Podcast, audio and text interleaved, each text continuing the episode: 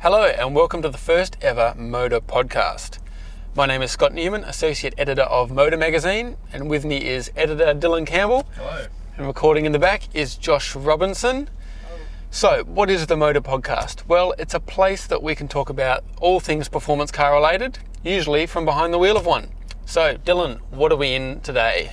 We are sitting in the slightly new HSV GTS. So this is the new 30th and 30th uh, anniversary model. This car hasn't changed much since the since the uh, the previous model. It has 100, uh, 430 kilowatts.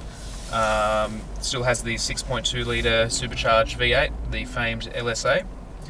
Uh, the price has gone up a little bit for this car. So it was uh, um, 95,990, I think. Yeah, it's now uh, ninety eight nine ninety, so it's gone up three thousand dollars for the manual. And if you want the auto, it's an extra two and a half grand. So this car that we're sitting at the moment is actually one hundred and one four ninety now, but it's still a fair beast of a thing. You get a lot of car for your money. Um, yeah, four hundred and thirty kilowatts, seven hundred and forty newton meters. Uh, the only mechanical changes with this car are the bimodal exhaust, which now opens differently. Um, and Turn HSV it on. Yes, turn it on. That is a must every time you get into the car. HSV has also ditched tour mode. Uh, HSV says sport is now tour and so on, uh, but we're not we're not super convinced about that. But before we get into the speaking about the nitty gritty of this car, Dylan, I want to ask you, what was the first HSV you drove? The first HSV I drove would have been probably an LS3 Club Sport, uh, a, a Gen F, I think. So Gen F. yeah, if I th- if I think back, You never um, drove an E Series car? I don't think I did. No. Oh, interesting. No, yeah, Oh, that's interesting. yeah, I was late to the party a little bit. Yeah, cool. I think the first one I drove was it was called a GXP. I think it was the Pontiac front end. Oh, okay. front end. uh, It was back in like 09. They did that like super cheap. It was 62 grand or something. It was like the base of their model. uh, The base model. It was kind of almost redundant now that once Holden brought out the red line. But I I think that was the first one I drove. Or if not, it was an E Series Club Sport R8, which was a really good thing. But it was funny that they sort of became kind of redundant when the Gen F cars came out because, well, when this car came out, because it was such a big, such a big step forward in performance and everything. So, when was the first time you drove one of these? Was it PCOTY? 2013? Uh, yeah, the first time I drove a Gen F GTS was at PCOTY 2013. Yeah. Um, I think it may have been on the on the track as well. Oh, really? Yeah, Broadford. Um, but yeah, such a good car. This the Gen F GTS. It is a good car. That was yeah. What your what were your first impressions when you first drove it? Oh, it's got incredible grunt. Like it's a big, heavy car fundamentally. Uh, 1903 kilos, I think. Um, but you know, huge amount of power. Uh, the best numbers we've got out of a Gen F GTS, 4.31 to 100, um, which is pretty pretty stonking. Think that probably would have been with the manual. Yep, that was a manual. I did those numbers. I'm not sure I could ever do it again. Um, it was pretty much. It was a bit of a fluke of a launch. It was funny though that this car hasn't. You say that the numbers on this car haven't changed. It's still 430 kilowatts, 740 newton meters. But I remember when I was actually. I think I might have actually been the first journo to drive the Gen F GTS Okay. pre-launch, I'd picked it up. I did a I helped out Wheels magazine with a shoot, and me and Nathan, Nathan Ponchard went and did the first comparo with the car pre-launch, and I picked it up from HSV on trade plates. hadn't been registered yet, Yeah, right. So that was kind of it was kind of interesting. The first person to drive this car and driving through Melbourne, and everyone sort of looking at you because it did it did get you know it wasn't out yet, so I did get quite a lot of quite a lot of looks, especially with no number plates on it. Um, but it was interesting that like the first numbers, Ponch is damn good at performance testing. He did 4.7 to 100, Yep. and most people were getting about that 4.6, 4.7. But now, you know, 4.3, 4.4 is the sort of norm. So it's interesting that the car hasn't changed. It seems to. Have, I don't know whether we've just got better at performance testing it, or or if maybe there's something happening under the skin that we don't know about. Um, yeah, I just thought that was interesting that uh, the car hasn't gotten faster, but it kind of has got faster. So Yeah, it's funny with these cars, like the Gen F2 and also the VF2 with um, with the SS Commodore. Um, you know, they, they put on paper the changes, but then we drive them and you think, ah, they have they changed this? It feels a little bit different. But it was like the manual gearbox thing in the Gen F2 thing. right, Like yeah. they swore, they swore black and blue the gearbox was absolutely identical. Yeah. But whenever you drive a VF2 Commodore, it just does make a good noise. It does. A Gen F2 HSV or a VF2 Commodore, the gearbox just, the manual gearbox just feels slicker, it feels easier to change. Yeah. So I don't know if it's placebo effect or if they're just being a little bit cagey about what they're telling us. That's but, right. Uh, yeah. Go to Holden or HSV and they'll say, no, we changed nothing on it, but yeah, it seems to feel a little bit, a little bit better, easier to easier to drive. So So let's go quickly onto your thoughts about this car. You've said obviously your first impressions were that it was very fast, very powerful. You've driven one like me on quite a few occasions now. What's your sort of what, what's your takeaway from from this car? What do you really like about it, and what maybe you don't you like about it? Well, I mean, from the get go, I love this car. It's just, there's so much to like about it. I feel very affectionate about this car, strangely. I'm not, not sure why. It's just a good thing. Um, makes me proud to be an Aussie driving this. Um, yeah, it's a big, heavy car, but it's got surprising amount of grip. You get a lot of feedback through the car when you're driving it fast. Um, yeah, it's got crazy grunt. When you get on the onto the open road, it feels like it has the the longest legs in the world. It just charges ridiculously hard. It's got good traction as well. Um, but then if you want to if you want that nice rear-driven feeling, um, that's that's completely available in this car, just with a flex of the right foot, if you like. Um, it's interesting the noise with these things. Like uh, it's funny with HSVs with the Gen F um, and now the Gen F2. Like for me, I think they sound good, but they don't. They've never sounded amazing. Like you get in like a Chrysler 300 SRT. Or even the um, the LS3 SS, and like you get out of it and you go, oh, that sounds good. It really scratches the itch from a sound point of view. But for me, HSVs have sort of they've been good but not great.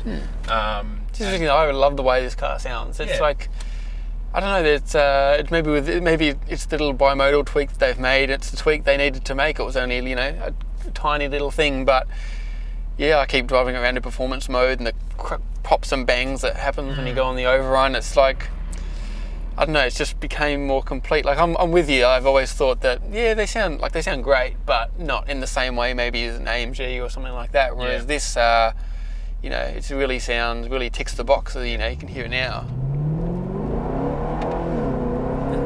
And they have gotten rid of that chuff, you know, in the, it That's right, seems. yeah. I was going to ask you that. How they've they said that they've changed the bimodal exhaust. How does it sound like it's changed now that you've spent a bit of time driving around? Yeah, it's interesting. I sort of hadn't thought about it until you mentioned it just then. It's um, in the previous bimodal exhaust HSVs, you'd hit the throttle and it would go as the sort of valves opened, and it sounded really sounded really strange. Sounded really a bit naff, really. But they've tweaked that and they've gotten rid of it, as you can just hear, and it's I don't know, it's only a, it's only a tiny thing, but uh, it's really improved that sensation of the car. It feels more natural, it feels more organic now, which is kind of kind of cool. As you know, there wasn't much wrong with this thing to begin with.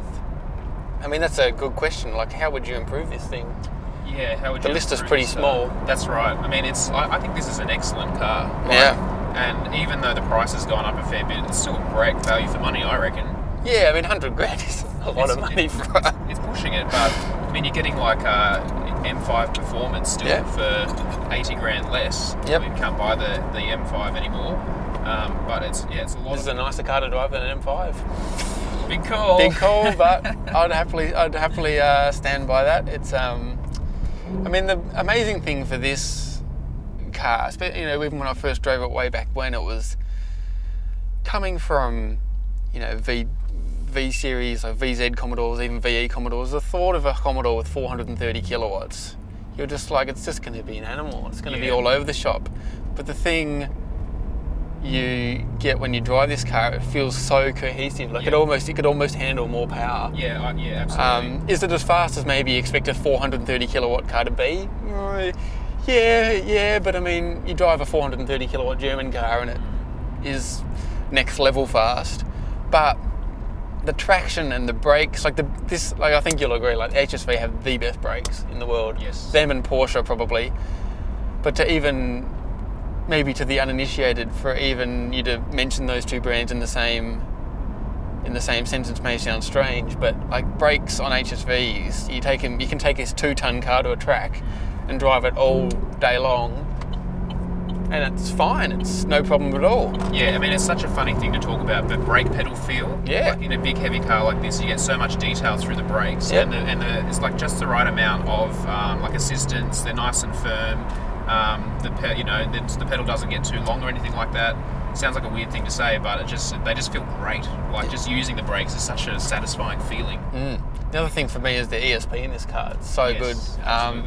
Like it's got you don't really necessarily necessarily need it because it's got great traction and it's got it can use the power, but equally this performance ESP setting it'll let the car you know slide around sometimes alarmingly so you, know, you can really get Yeah. some opposite lock on the car on a track or anything or something like that but it doesn't like clamp down on the car and make it feel like it's dying it just uh, it really allows you to enjoy the car while still you know not going too crazy in a hundred thousand dollar almost 600 horsepower car Yeah, that's right. Credit to HSV. Um, good old Australian company making a world class ESP system that it actually, you know, it, it um, sort of respects your ability, if you like, and it lets you have a bit of fun. It's not too not too intrusive, or it's not like this nanny that's sort of like sitting in the in the back seat kind of thing. Sorry, Josh. Um, that sort of comes in and ruins the ruins the fun just as you're getting into it.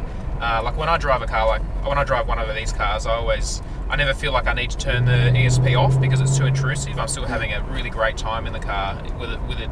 Yeah, exactly. Like unless you really want to set the tyres alight in like third gear drifts, then there's no real point undoing the ESP in it, which is which isn't the case in many models. Uh, so if I had to say, you hear those burbles, I love those burbles, Yeah. pops and bangs.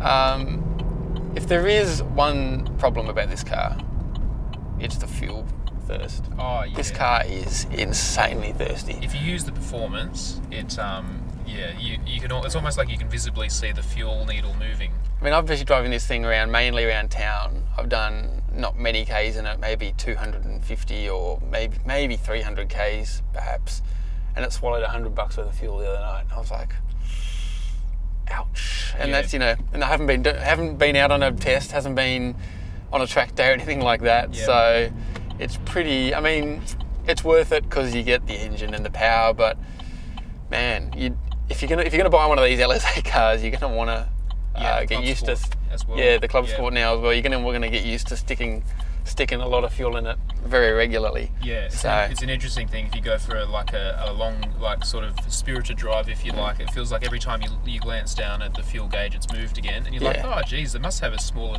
smaller tank in this. Yeah, and then you And still then you stick get 70 litres. Yeah, like, oh. Yeah, it's uh, it's Wow. something you need to think about if you take it for a big drive because you're like, oh, I better Yeah. plan my fuel stops pretty yeah, pretty uh, carefully. Otherwise, it's because once even because it's such a big engine, you can't just back it off and go, oh, I'll do five liters per hundred k for the rest. Now you're still going to be doing 12 or 13, so you can. Uh, wonder how many people run out of fuel in their HSVs. you keep a jerry can in the boot, I reckon, if you Yeah. have one of these, an empty one. Um, another thing with these cars is they can have an, an alarming appetite for front tyres if you're on a if you're on the, the uh, an abrasive That's kind of road. so- that's true. I remember the uh, the Maloo R8 LSA we had on that test, and we went to the front tyres in two days on the road. Um, oops, sorry HSV. Um, Yeah, I was driving that car and I was sort of like trying not to like destroy the, the rear tires in it, which sort of Mm. makes complete sense. Only to get out of it and go, uh, the front tires. Oh, whoops. yeah, oops. It's a seems to be a continental thing on. Yeah. The Continental tyres are really great, Yes. and I can see why HSV choose them because wet weather performance. They're really, really. I mean, remember when we had at PCOTY Yeah. Uh, the club sport on, on a soaking wet Winton track, you Yeah. think, oh man, this thing's going to be a handful, and it was better than almost any other car there Yes. because of the Continental tyres. But the flip side of that is they disappear at an alarming rate right. if you're on a, on a on a dry, hot track. So, you know, another thing, if you're going to track day this car, you'd want a decent bill for fuel and a decent bill for tyres. That's for sure. Yeah, like they're great tires. They're really grippy and they and they, they feel really good to drive on, but they um, they're not amazingly durable if you So, um, but yeah, you're right. It's difficult to it is difficult to fault this car. Um, of course, it's not perfect. So one of those things like you find yourself nitpick. Like I, for instance, especially because it's got such a good front front end, I always feel like I want a bit more steering precision Yeah, just off centre in this car. It feels like the steering's a little bit slow, but then you find yourself picking on problems like that and going, oh, okay, I'm sort of I'm nitpicking a bit here, is because there's not a lot else to complain about. Yeah. Which sounds really sycophantic, and you know, you're being all patriotic and.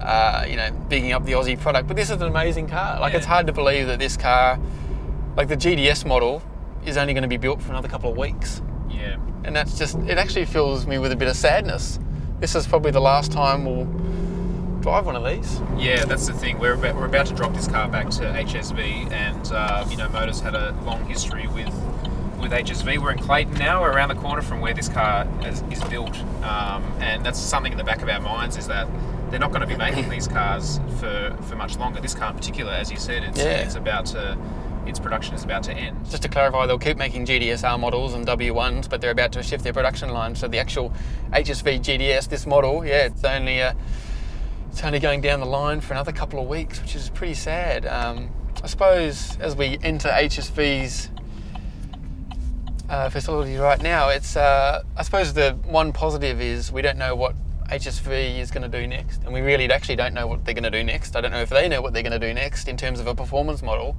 but I suppose the engineers that created this car and made these cars so good will be working on something. So hopefully, uh, hopefully they can make the same magic happen. Yeah, that's right. If you've got one of these cars, you know, well done to you. You've got a, you've genuinely got an awesome car in the driveway, and you should be very happy with it. You probably are, but um, yeah, it is uh, does fill fill one with pride to drive a car like this. Australia can actually make a world class performance car and a really good value one at that. So Absolutely. yeah, Well, that wraps up our first ever motor podcast. Let us know what you liked. If there's a car you want us to cover, if there's a topic you want us to cover, just let us know in the comments uh, comments below. You can watch us on YouTube or listen to the podcast, uh, and we'll see you next time.